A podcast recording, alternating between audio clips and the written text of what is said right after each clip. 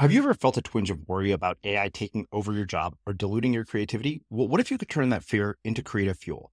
We've just published an amazing new ebook called The Four Keys to Success in an AI World. And this is more than just a guide, it's a deep exploration into the human skills that AI can't touch, the skills that are essential for standing out and thriving, no matter how much technology evolves. We're talking about real differentiators here like creativity, emotional intelligence, critical thinking, and much more.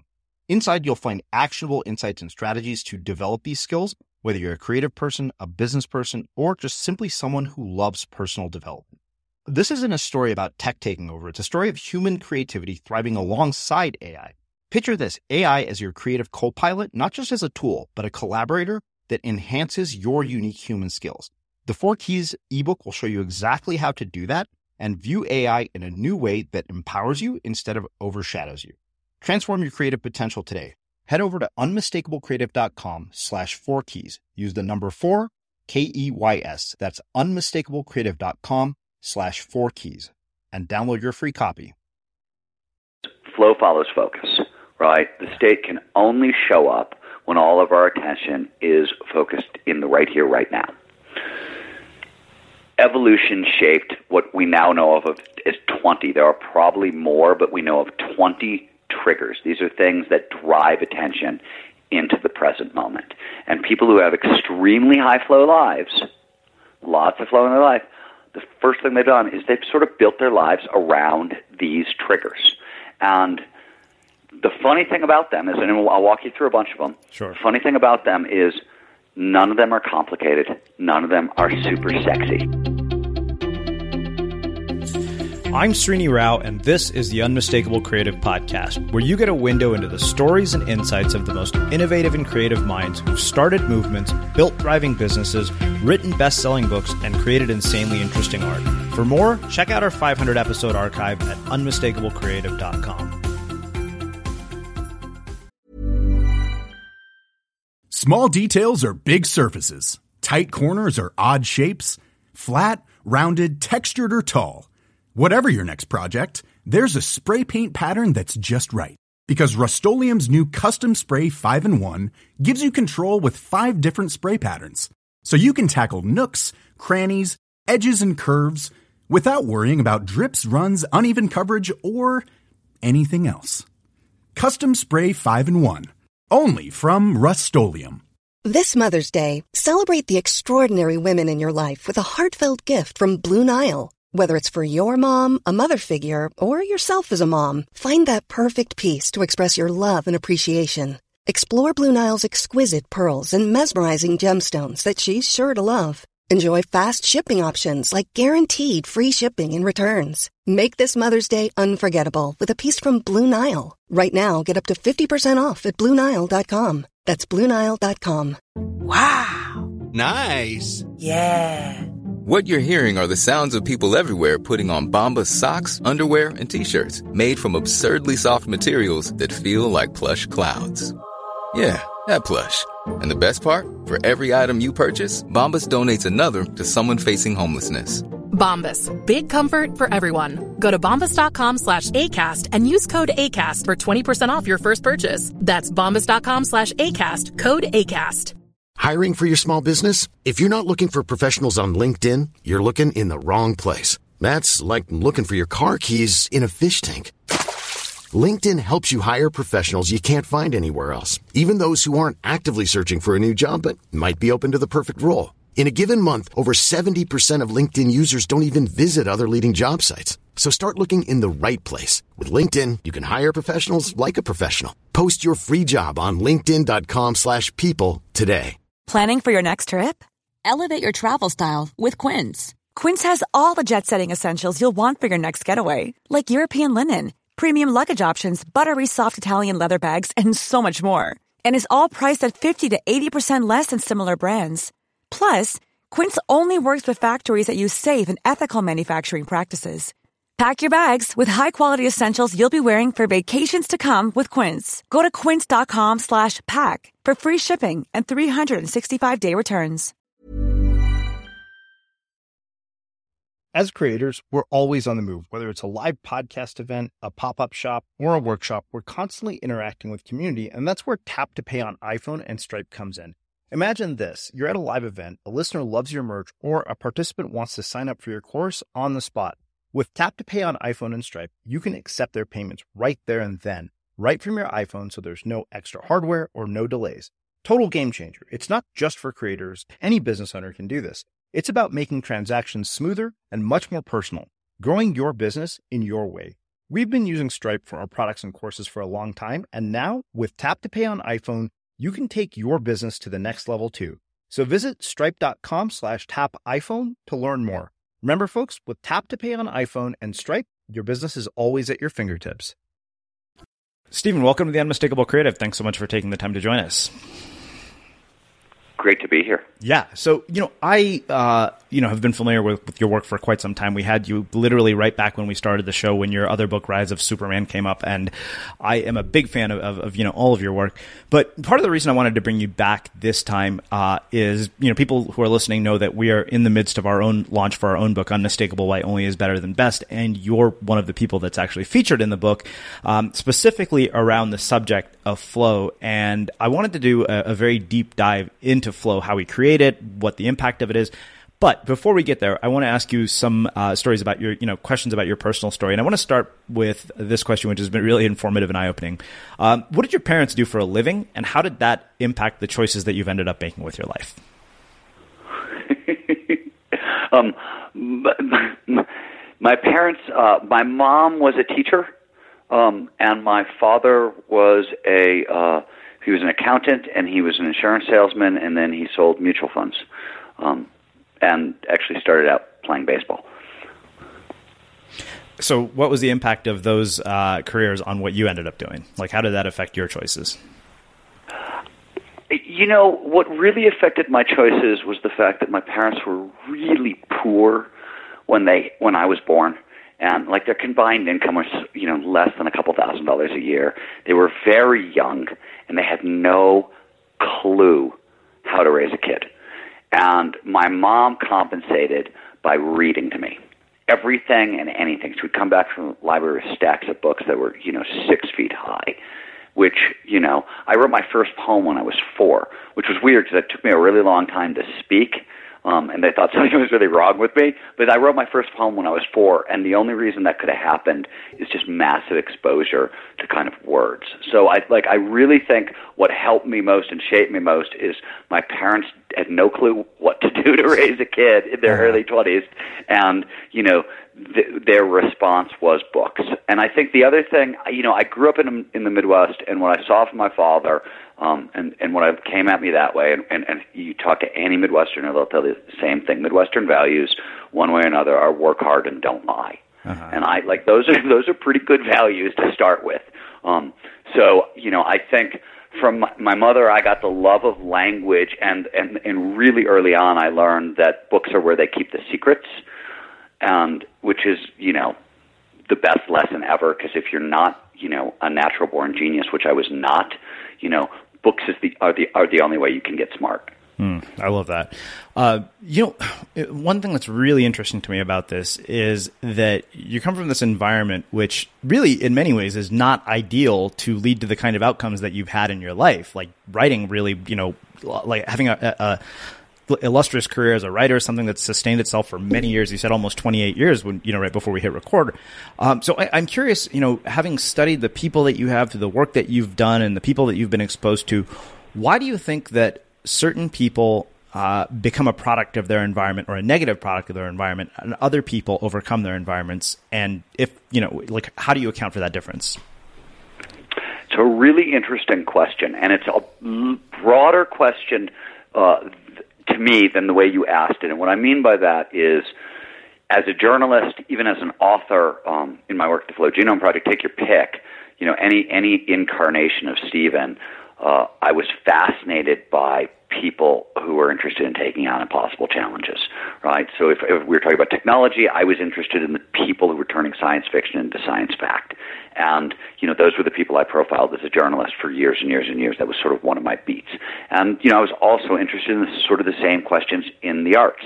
What does it take to make paradigm shifting music or, you know, literature, those sorts of things? So those questions always kind of fascinated me across the board and the and the and the thing that I that I have found and I and I don't know if there's a there's probably a bunch of answers to your questions, right? And access to flow is probably really high up there. But everybody I've met who's ever made a dent, to use Steve Jobs' word, uh, is ferocious. People who invented you know, Tomorrowland were ferocious about bringing the future into being. The athletes who kind of pushed kinesthetic possibility farther than ever before were ferocious about it. I don't mean they weren't playful or they didn't have a good time, but they were ferociously devoted to their vision, and obstacles didn't matter. And I'll give you let me uh, let me put a context around that. I thought for a really long time that kind of my journey to writerdom was special, unique, interesting. I had a very difficult time coming up. I was they nearly failed me my senior year because my poetry offended the school. I was thrown out of my creative writing program as an undergraduate. I was then sort of, sort of later invited back. Um, it took me 17 publishers said no to my first book. It took me 11 years to write it. Um, there were you know there were a lot of those things. The job I spent ten years getting at GQ, I got Lyme disease and spent three years in bed and lost the job. You know what I mean? And then the publishing market vanished. Um, and you know I I, I I thought, oh my God, I succeeded over crazy odds and you know and this blah blah blah. And i remember being at singularity university and listening to dan barry give a lecture. And dan barry is a three time space shuttle astronaut and he uh, was a contestant on survivor and did pretty well by the way and uh, runs a very large robotics company. And he was telling the story of his success and in telling the story of his success, he was talking about the 17 or 18 times NASA rejected him. And it was, you know, just as funny and colorful and whatever as my story. And it was right at that time that I was sort of writing Abundance, and we were going over a lot of Peter Diamandis' story. And I'd known Peter forever, but I, I was getting reacquainted with kind of his history. And I was like, his history matched Dan's history, matched my history. And so what I mean about ferocious is just you wake up in the morning and you just have to do this thing and that's what and, that, and that's just it and everything else is hogwash that's what i've seen as the difference wow um, I'm, curious. You know, I mean, you mentioned that you, have persisted through all this, and it's, it's funny because you're right. Like, if I were to go back and you look across 700 interviews that I've done here on the Unmistakable Creative, I can honestly say that sort of hero's journey and the redemption that comes after going through the crucible is kind of a part of every story. In fact, uh, you know, I, probably, you know, con- unconsciously, I look for that in every single person that I interview. And if it's not there, I'm like, there's nothing here. There's nothing interesting. If you haven't gone through hell to, to get to where you're at, I'm like, what are we, how is this going to be riveting in any way at all? Why do you think certain people quit in the face of those odds? Uh, because not a well, lot. Of, let, there are a lot so of let, people. Let, let, let, okay, so let's be really specific. Let's talk about. Yeah. Uh, uh, let me give you a writing example. Okay. Um, though I've seen this happen to friends of mine, you know, in kind of every creative meeting medium. But this is so there. There, there are two early fail points for creatives. The first fail point is poverty. Right. It is really hard to figure out how to get paid in any way that's sustainable doing this stuff right? In the beginning, for me, you know, it meant bartending till four in the morning, sleeping, you know, an hour and getting up and starting to work on my book because editors would start calling me at eight o'clock in the morning and I had to be ready for it. Um, and just not sleeping for five or six years, right? Like that, like, but everybody goes through that where you're working two, three jobs, you're doing whatever, and it, so that's the, the the first whack of people are those people. And I also have discovered, by the way, people who come in with a trust fund or, or, or those things, they have another problem. They like they they haven't had to work for it, so it's hard to take the criticism that comes from editors and whatever the thing, the relationships you have to make. They don't need them as badly, so they screw them. People who have money screw up those early relationships because they're not precious.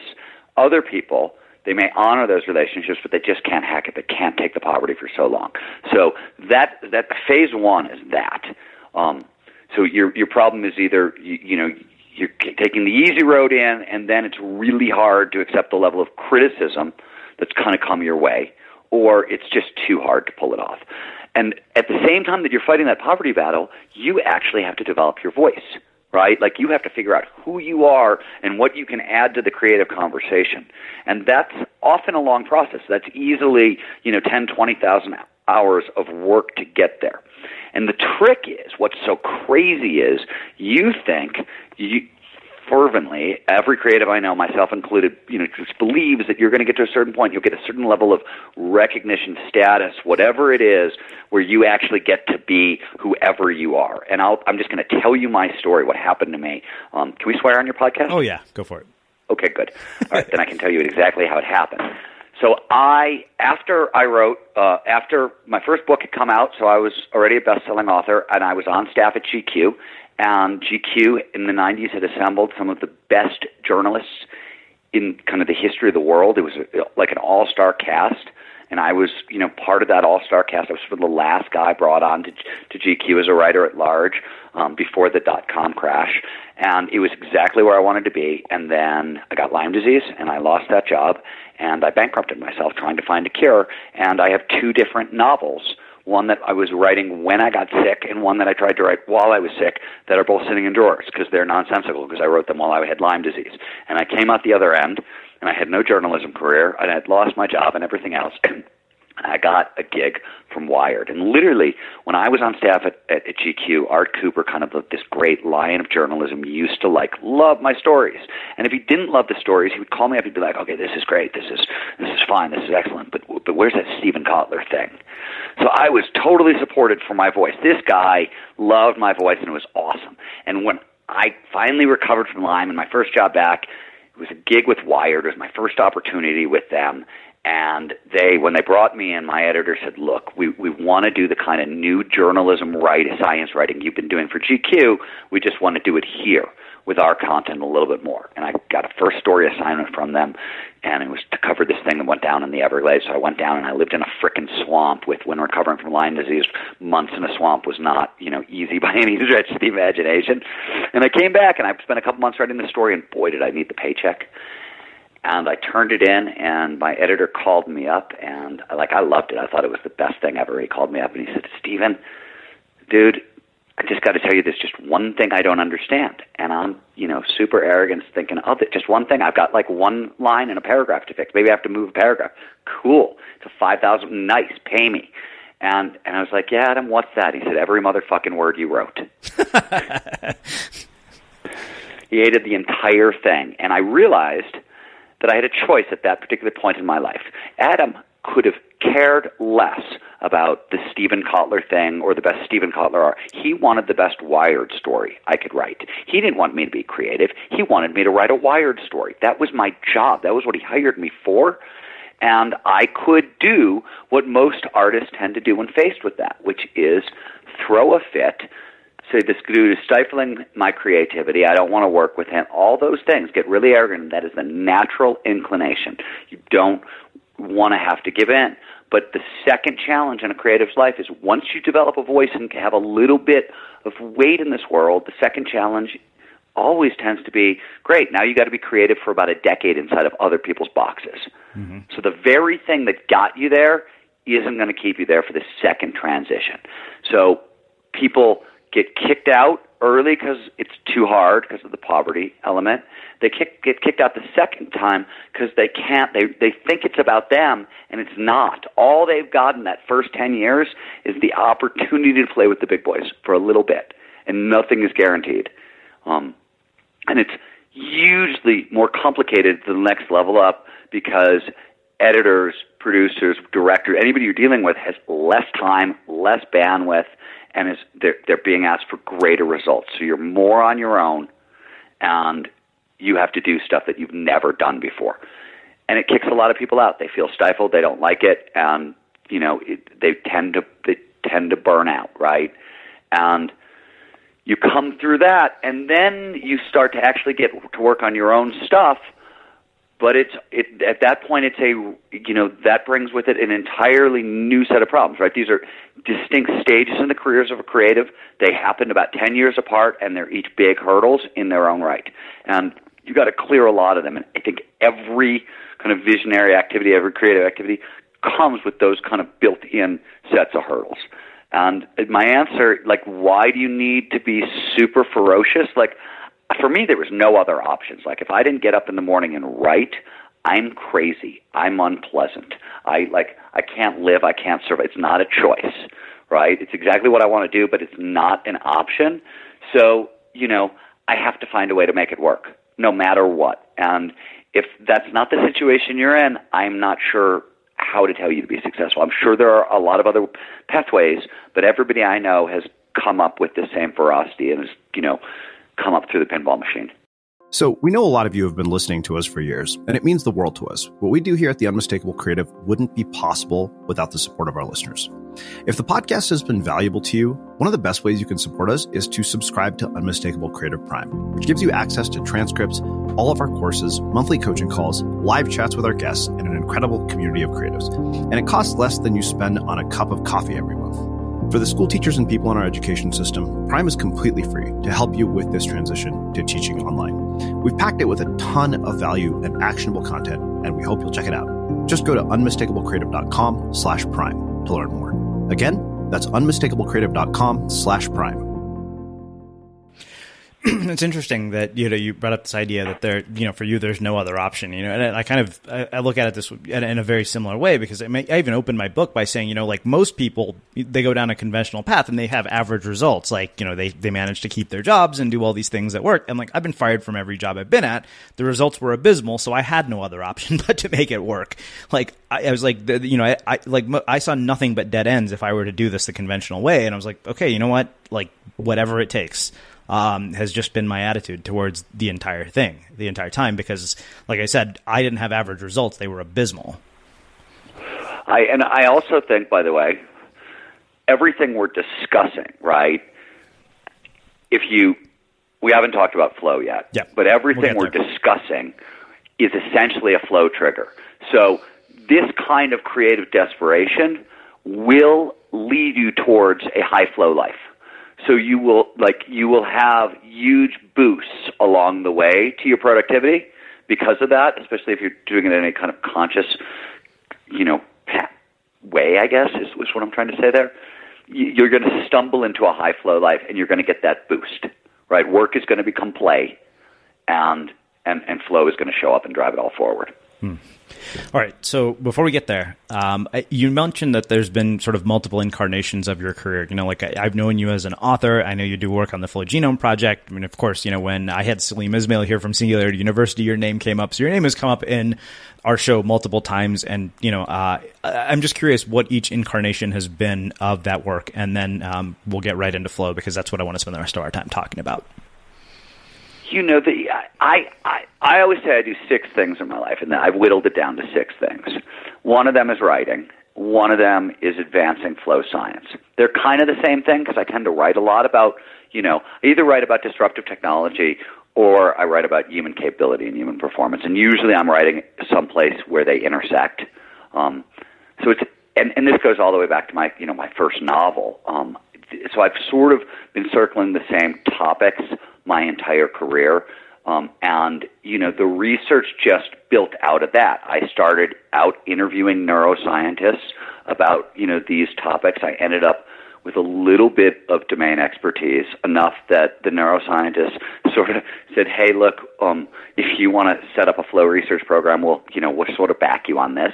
It led into kind of more serious research. So, you know, it it's all it's all moved that way. I haven't stopped writing. You know what I mean? Like I still do everything I've always done, and I do the Flow Genome Project on top of it, and I run an animal sanctuary on top of it, and you know those things. I just like keep like I add another layer every ten years or so.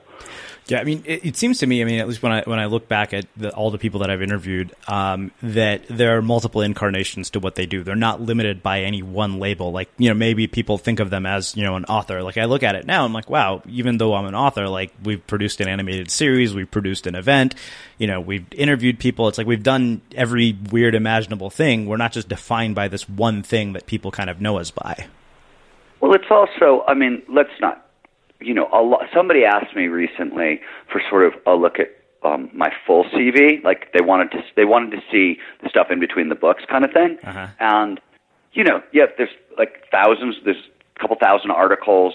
There's ten books. There's also you know ad campaigns from like Taco Bell all the way up through like book campaigns. Right? There's probably 40 or 50 that I never have thought about the fact that I've written ad campaigns or marketing campaigns, but I've done tons of them.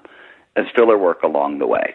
Mm-hmm. Um, there's a bunch of grants, things along like the the full list of like everything I've actually tried to write along the way is vastly bigger than just the stuff that the people see. Yeah.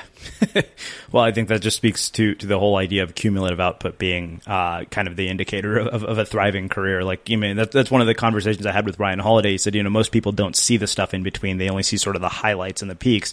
But ultimately, it's your cumulative output that matters. Ultimately, it's also like your cumulative output, like, you know, creatives like to work. That's just really what it is, right? We like being, I like the, what it, one of the things that this is another derail point, by the way, and this is, I think, the mark of of kind of an actual creative in a weird way is I for me a story. Let's say I'm writing a, a magazine article. It's done. My job is not to you know write a giant the best story I could possibly write. It's to please my editor. That's my job. Um, and so once that's done, I can get paid and get on to the next one, which means I have to have five ideas that are percolating, be writing five stories at once, and you know, all, I can't be attached to the outcome. I don't care what happens.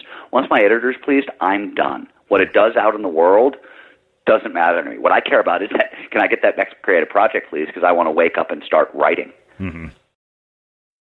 Well, I think that makes a, a perfect setup to uh, talk about you know what I want to spend the rest of our time talking about because you know in my own research of talking to people, uh, you know, interviewing people, reading books like yours, reading books like Mastery, it seems like flow is this sort of precursor uh, to being able to achieve anything of great significance. It seems like it's essential for peak performance. Like the two are inseparable.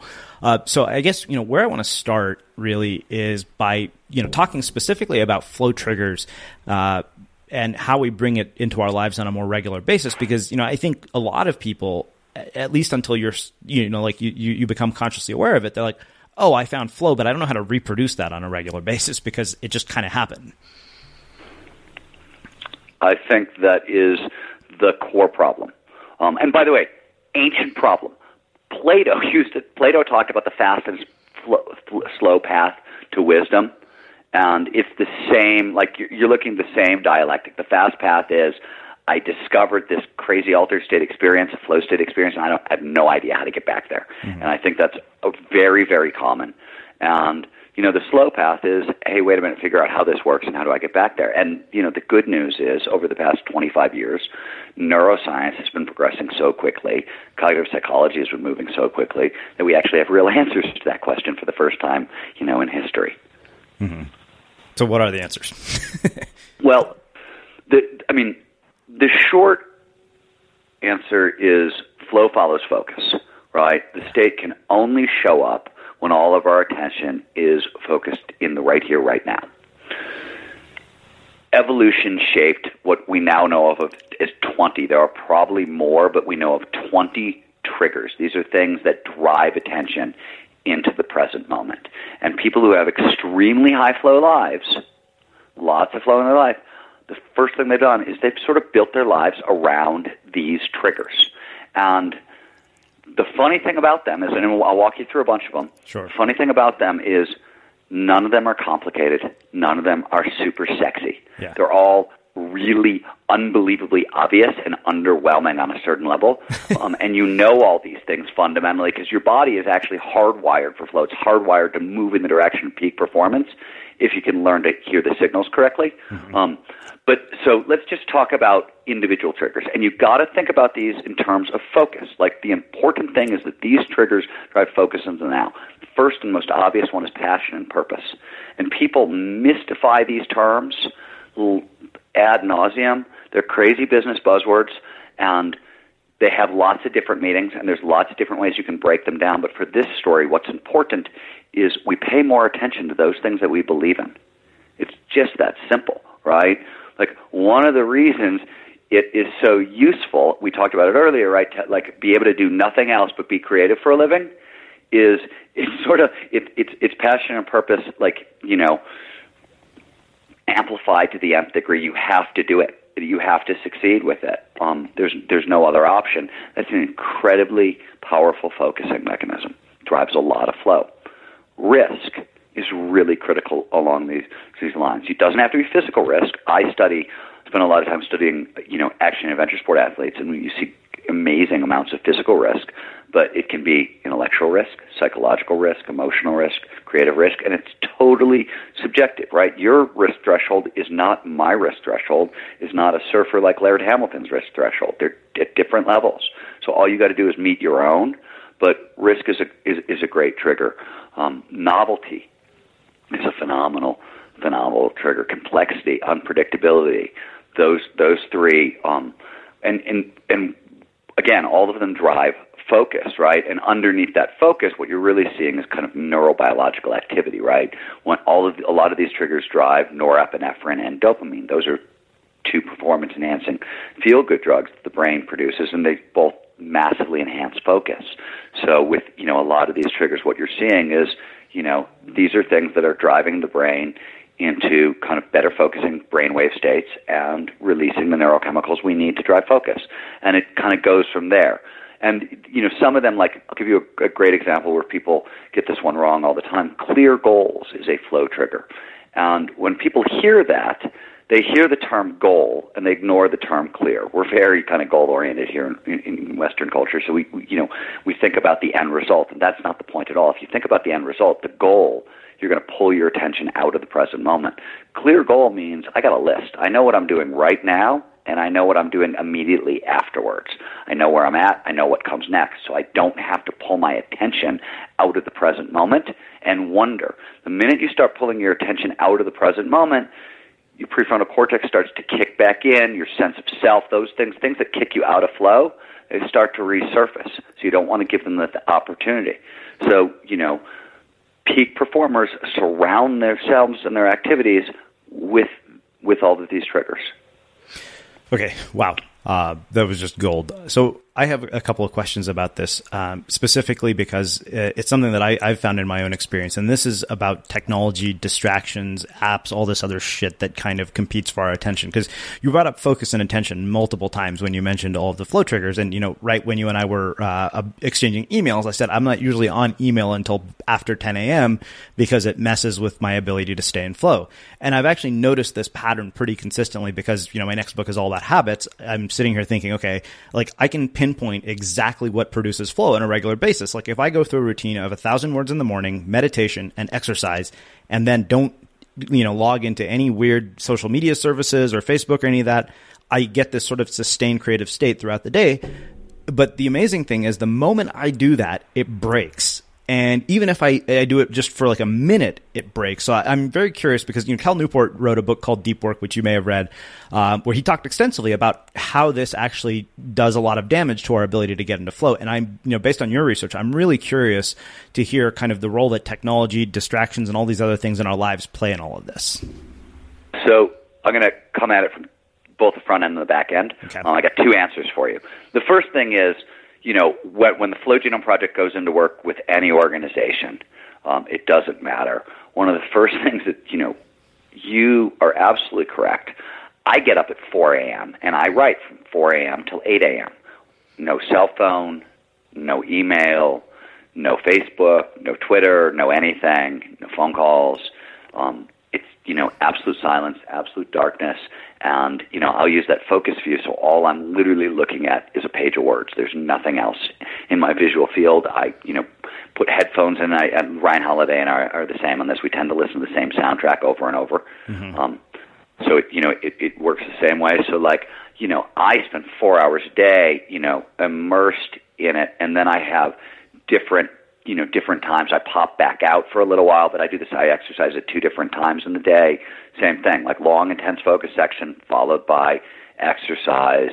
You know, followed by food, and then I'll multitask for a little bit, and then I will nap and exercise and do another writing session and do an edit. You know, same thing you're doing. Um, kind kind of kind of thing. Um, and I think everybody, you know, and Maslow found this, you know, way back when in the 50s when he was studying. He was the one of the first studies of success, and he was looking at the most successful people he could find. And you know, one of the things he discovered is they all used different kind of techniques, what you what, you know Albert Einstein used to famously row boat into the middle of Lake Geneva and stare at the clouds, right? Whatever they use these techniques to kind of shift their consciousness and bring on flow states and use that to drive creativity. And most of them cut themselves off from the world to do it. It's no different today, right? So you go into companies and we, we tell people that you can't like if your company policy is you have to respond to any email in 15 minutes and messages within two, you're out of your mind like you're going to lose to companies that don't do that. Like you, I mean, it's just it's that like the techniques, the, like the flow work that we're doing. We know from the McKinsey study that top executives in flow are about 500% more productive than out of flow. So if they get two days a week in flow, they're a thousand percent more productive than the competition.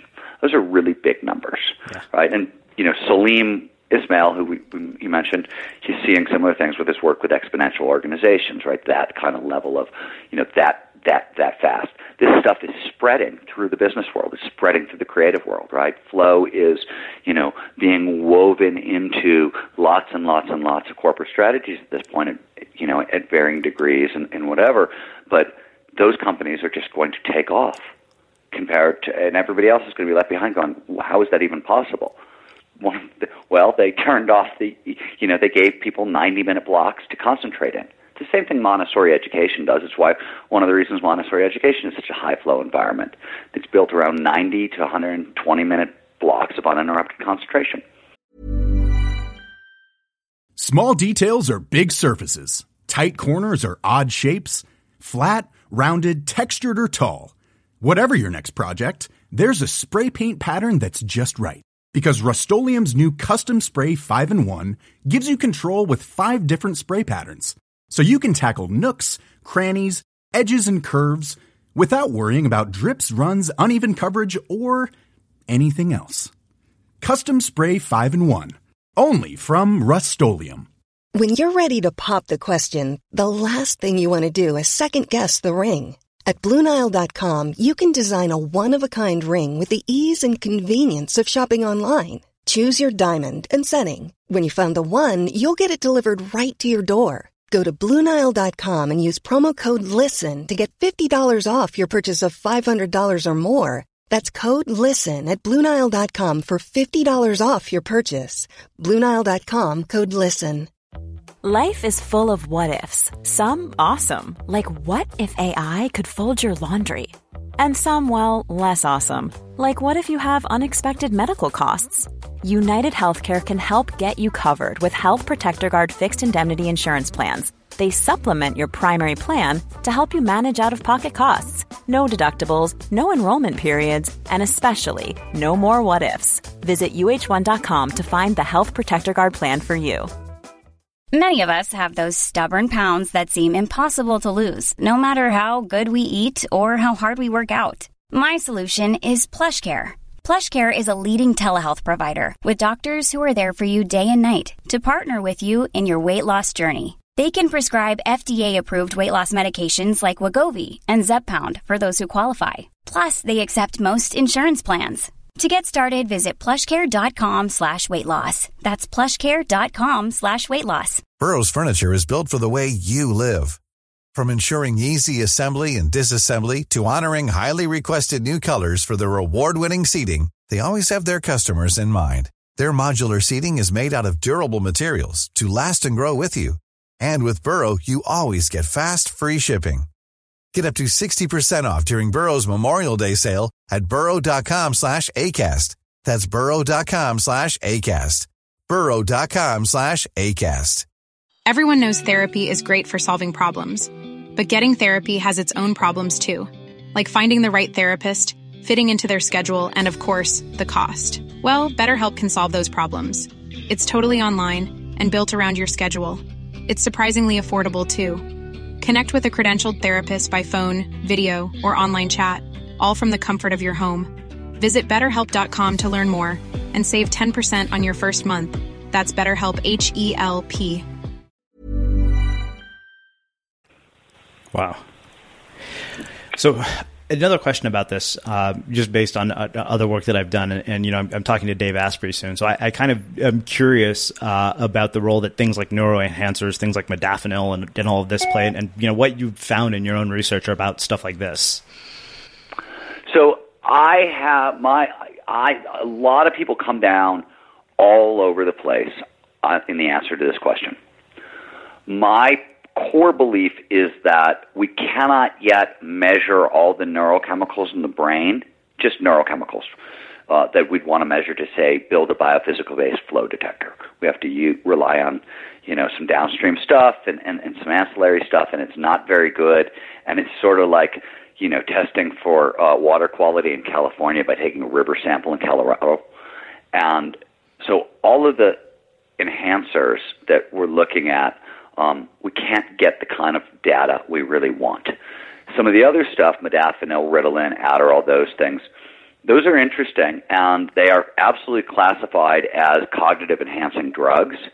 But interestingly, they don't seem that they boost norepinephrine, which will definitely make you more awake and alert.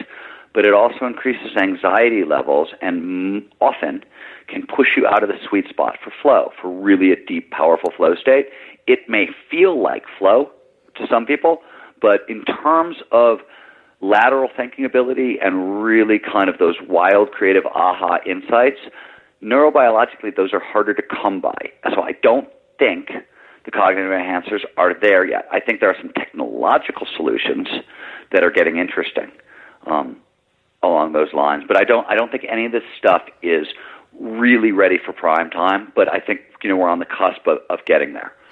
Okay, so you brought up technological solutions. So I, I, want to talk about a few of those in detail. You know, you mentioned that you and Ryan, Holiday do the thing of listening to the same music track over and over again. So I, I for some reason, I can't listen to music with lyrics in it um, to do this. Like I have to do something like techno music, and I've been using a tool called Focus at Will, which I know Salim is a, a partner in.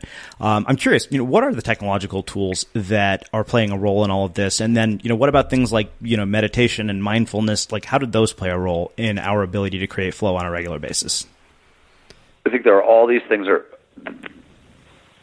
you want to flow is a skill, right? And it's a skill at a really deep. It's training your brain to do a bunch of kind of odd, strange things um, when confronted with a certain kind of challenge, um, and you need to know how to focus for that. Meditation is phenomenal focus training, and the, you know we we like box breathing. Navy SEALs use it, and one of the reasons we like box breathing is not only is it a kind of easy way anybody can learn to meditate because it's got so many moving parts that like it will keep you know even a mind that's as you know chatty and busy as as, as mine. My brain doesn't like to slow down at all.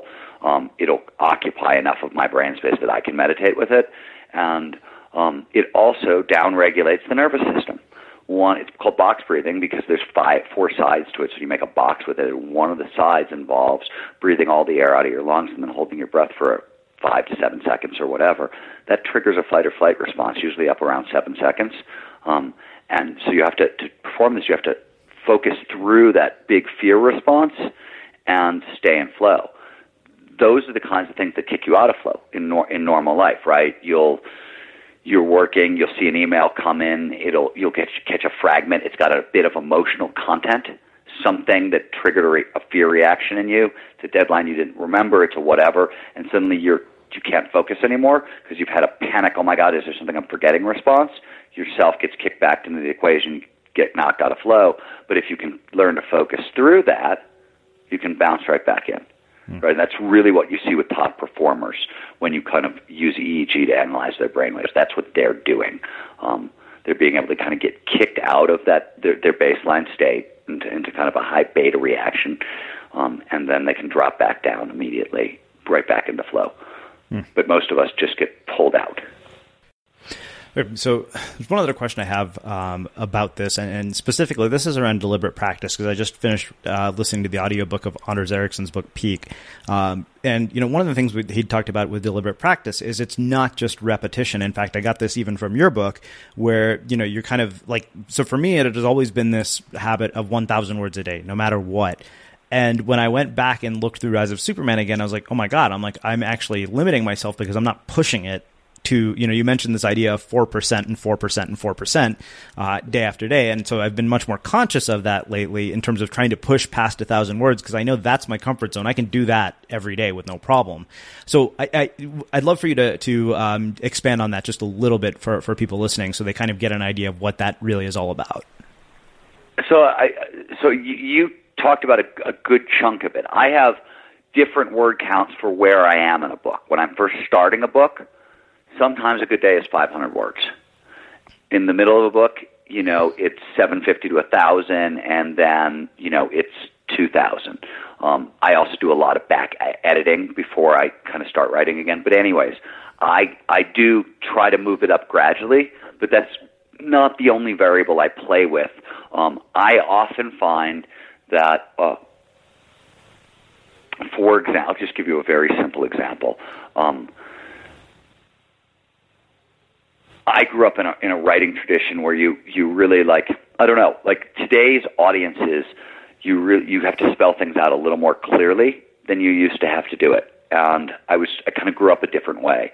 And for me to spell it out in the way that I I need to really communicate with today's audience I have to push my writing and push kind of like what I, the obviousness of what I'm doing past my comfort zone on a daily basis. I'm always a little uncomfortable with that particular aspect of my writing, but I know, you know, to communicate most effectively, this is what I have to do. Um, where it's where my natural instinct goes against kind of like a market demand.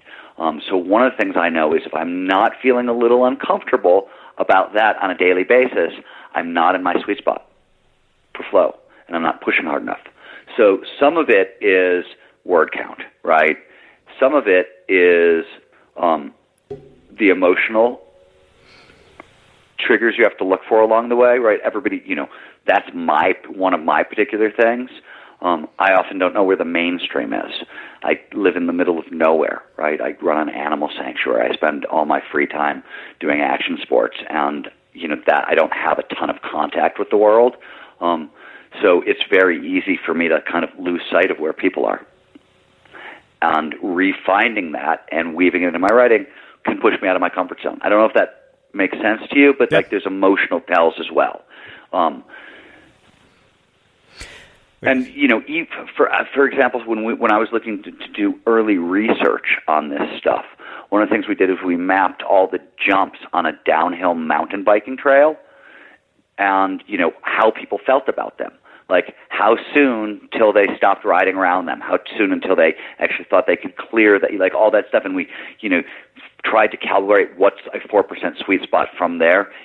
Very inexact science right? This is not there's nothing really rigorous about trying to find 4% other than that we have consistent data from a lot of performers over a long period of time that that's sort of the sweet spot that seems to work right? It's really you got to it's all this stuff is an experiential experimental path. Huh. Okay, so that raises one sort of final question about this. Uh, you know subject which is the role of, of, food and diet and things like caffeine. Like you know what role because like i can tell you uh, having just had a day where i had you know my so-called cheat day like i got to the end of the day on sunday i was like wow i had a lot of carbs today. I felt like complete shit by the end of the day. I was like i don't feel like i normally do. And i noticed you know yesterday total opposite and you know uh, like by the end of the day i felt completely different. Like you know only one glass of wine like all, all sorts of stuff around diet. So i'm curious um, what you found sort of the role that diet and fitness diet and food specifically play in all of this ability to find flow on a regular basis. Fitness is huge. Like i you you you can soft pedal it. There's a lot of ways to get into flow that really don't require a lot of physical fitness, but over the long haul, if you really want to do this for a lifetime, for a career, you're going to need to get physical. There's no way around that. Diet is interesting. I don't have an answer for you. And when I say I don't have an answer for you, is I kept a 10 year diet log based on skiing and flow states. I tried to ski 40, 50 times a winter, and I would record what I ate, how deep the flow state and looked for patterns just in my own self mm-hmm. with this one activity um, that you know and i get into flow pretty consistently when i ski and i found absolutely no correlation. In fact, I found that more flow states showed up when I didn't have time to actually make breakfast. I was late and I stopped at a truck stop and grabbed a burrito. you know what I mean? Like Yeah. sometimes the worst food produced the best performance and I couldn't so a my answer is I think it's very very very individual. Okay. I for example find that, you know, alcohol drinking will really keep me out of flow for a while. Like I, I you know, I, I can drink once and whatever, but like any kind of once I once I've gone past two drinks, um, two nights in a row, Yeah. um, but anything like that, like forget about it. Like I've, I, alcohol doesn't work for me. Other people, it works perfectly for them, and, and and they've got some kind of relationship with alcohol that works. Um, some people, you know, caffeine, I couldn't live without it. Sure. A lot of people think it's, you know, a lot of people don't. It's, it's not a good drug for them. Um, so I think it's totally individual. I think diet is totally individual. But I think there is no way around the fact that flow shows up when we're pushing ourselves, and those are high energy states. And if not fueled up, and if the system isn't running well, you're screwed. So you're gonna have like baseline good diet. You sounds like you're on the Tim Ferriss diet. You know what I mean? Like baseline degree, healthy yeah. diet. I could Tim's diet didn't work for me. Yeah, um, I- I for can't a lot do the- of the other reasons. Like after the cheat day, Yeah. the day after the cheat day, I was worthless. I like I, I might as well have gone out and done 17 different drugs Yeah. the night before. Like I'm so worthless based on all the crap that I put in my system in his cheat day. Like it was it didn't work for me at all. I like I don't know how Tim does that, but it works for him. Yeah, yeah, for sure. No, I, I, you know, being Indian, completely kicking carbs is kind of like, you know, a, a diet diet of starvation. like, it's Right. just not really possible. true. Like, I can eliminate them for a couple meals a day, but like, you know, at least once a day, it's just kind of part of a part of my my you know diet that I've been raised on. So, um, okay. Final, a couple of final questions. Uh, you know, uh, this is another one. What uh, book, piece of music, or documentary film, uh, you know, and you can name one of each, uh, have profoundly influenced your life that you'd recommend that somebody in our audience should pick up? Well, um, I, I recommend. Uh, I have three books, and it just depends on what you're interested in. If you like environmental stuff and evolutionary theory, and I think if you plan on being smart in this world, you need to understand evolutionary theory. I don't think science makes sense without that foundational piece. And the coolest, neatest way to learn it and also understand why the current environmental crisis is so devastating is David Quammen's Song of the Dodo. Love that book. I'm really big on a book called The Origins of Wealth, which is a complexity science, science, science-based look at the economy and capitalism that is, I think, really stunning. And for kind of consciousness and neuroscience and all that stuff, there's a book called The User Illusion by Tor Nørretranders, who's sort of like the Carl Sagan of Denmark-ish. Um, and it's really about consciousness and how you know how powerful or not powerful or limited the conscious mind really is. Um, and I just think it's a it's a phenom- It was written back in the '90s, so you know we've updated a lot of that research. But I just think it's a foundational book that's just wonderful. So those are my three books. Awesome. Well, uh, I have one last question for you, which is how we finish all our interviews with the unmistakable creative. What do you think it is that makes somebody or something unmistakable? So uh, my answer is perspective, which I would define as like the combination of voice and courage. Hmm. I think. Um, like I don't, you know, all you know, all we, all, all we are, you know, one way or another, at a deep metaphysical, crazy level, is the universe asking itself a question about itself. We're a particular, you know, does this particular living strategy work from an evolutionary perspective? All that comes down to is we're a perspective. And so, what makes something unmistakable is you're you're a perspective. Nobody is ever going to get to be you again, or you know, look through these filters and have this interpretation of the world. So, you know, you you you need to honor that and bring it into bring it on, onto the planet because nobody else gets to have that perspective. You, you it, it's yours or own, and it's, it's the one thing we know, all metaphysics aside, that you can actually contribute. I love that. So, I, you know, it was a it was a very strange answer to your question, but I think it's, that's what I got for you today. I don't know how to help. Well, this has been just phenomenal and uh, fascinating. Where can people learn more about your work? StevenKotler.com or theflowgenomeproject.com. Awesome. And for everybody listening, we will wrap the show with that. Hey, did you know that every Sunday our community manager, Melena, sends out 10 key takeaways from episodes just like this one? All you have to do to receive it is sign up for our newsletter. Just visit unmistakablecreative.com slash newsletter and you'll get them delivered right to your inbox. Again, that's unmistakablecreative.com slash newsletter. Small details are big surfaces. Tight corners or odd shapes. Flat, rounded, textured, or tall. Whatever your next project, there's a spray paint pattern that's just right. Because Rust new Custom Spray 5 and 1 gives you control with five different spray patterns. So you can tackle nooks, crannies, edges, and curves without worrying about drips, runs, uneven coverage, or anything else. Custom Spray 5 and 1. Only from Rust Mom deserves the best, and there's no better place to shop for Mother's Day than Whole Foods Market. They're your destination for unbeatable savings, from premium gifts to show-stopping flowers and irresistible desserts. Start by saving 33% with Prime on all body care and candles. Then get a 15-stem bunch of tulips for just $9.99 each with Prime. Round out Mom's menu with festive rosé, irresistible berry chantilly cake, and more special treats. Come celebrate Mother's Day at Whole Foods Market. Planning for your next trip? Elevate your travel style with Quince. Quince has all the jet setting essentials you'll want for your next getaway, like European linen, premium luggage options, buttery soft Italian leather bags, and so much more. And it's all priced at 50 to 80% less than similar brands. Plus, Quince only works with factories that use safe and ethical manufacturing practices. Pack your bags with high-quality essentials you'll be wearing for vacations to come with Quince. Go to quince.com slash trip for free shipping and 365-day returns. Mom deserves the best, and there's no better place to shop for Mother's Day than Whole Foods Market. They're your destination for unbeatable savings, from premium gifts to show-stopping flowers and irresistible desserts. Start by saving 33% with Prime on all body care and candles. Then get a 15-stem bunch of tulips for just $9.99 each with Prime. Round out Mom's menu with festive rosé, irresistible berry chantilly cake, and more special treats. Come celebrate Mother's Day at Whole Foods Market. Planning for your next trip? Elevate your travel style with Quince. Quince has all the jet setting essentials you'll want for your next getaway, like European linen, premium luggage options, buttery soft Italian leather bags, and so much more. And is all priced at 50 to 80% less than similar brands. Plus, Quince only works with factories that use safe and ethical manufacturing practices. Pack your bags with high-quality essentials you'll be wearing for vacations to come with Quince. Go to quince.com slash pack for free shipping and 365-day returns.